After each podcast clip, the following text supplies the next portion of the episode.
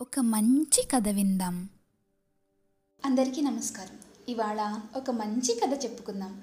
కథ పేరు రాజుగారి కళ విజయనగరం అనే సామ్రాజ్యాన్ని శ్రీకృష్ణదేవరాయలు అనే ఒక గొప్ప రాజు పరిపాలిస్తూ ఉండేవారు.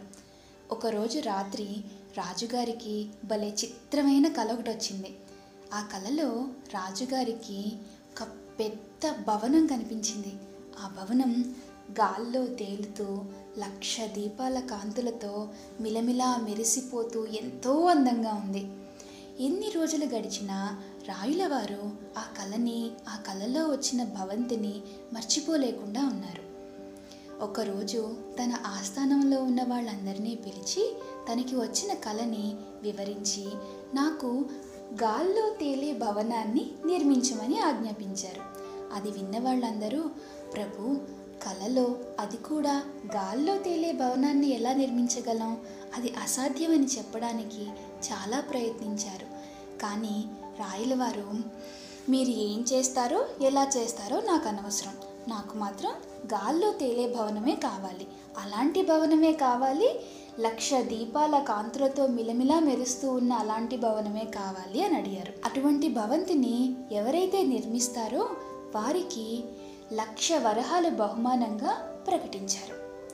కొన్ని రోజులు గడిచాక రాయలవారి దగ్గరికి పండు ముసలివాడైన ఒక వ్యక్తి నెరిసిన గెడ్డంతో మీసంతో ఒక కర్ర పుచ్చుకొని వచ్చాడు.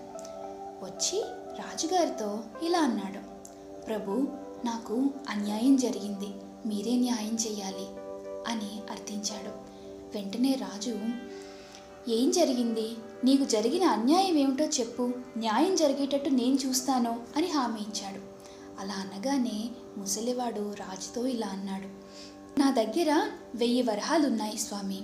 నిన్న దొంగ ఒకడు మా ఇంటికి వచ్చి వెయ్యి వరహాలు కాజేసుకుని తీసుకెళ్ళిపోయాడు. మీరు ఎలాగైనా ఆ దొంగని పట్టుకోవాలి. ఆ దొంగ ఎవరో నాకు తెలుసు. మీరు ఆ దొంగని పట్టుకొని ఆ వెయ్యి వరహాలు నాకు ఇప్పించండి అని అడిగాడు. వెంటనే రాజు ఆ దొంగ ఎవరు? అసలు ఈ దొంగతనం ఎలా జరిగింది? ఎక్కడ జరిగింది? వివరించమని అడిగాడు. వెంటనే ముసలివాడు అది అని తటపటాయిస్తున్నాడు వెంటనే రాజుగారు ఏం భయపడకు. నిర్భయంగా ఆ దొంగ ఎవరో చెప్పు. నీ వెయ్యి వరహాలు నేను ఇప్పిస్తాను అని హామీ ఇచ్చారు. ఆ ముసలివాడు రాజుతో ఇలా అన్నాడు. నిన్న రాత్రి నా కళ్ళలోకి వచ్చిన దొంగ తమరే స్వామి. తమరే దొంగగా వచ్చి నా దగ్గరున్న వెయ్యి వరహాలు కాజేశారు అని అన్నాడు వెంటనే రాజుగారికి కోపం వచ్చింది. వచ్చి ఏంటి వెటకారమా? కలని నిజం అనుకుంటే ఎలాగా? అని అడిగారు.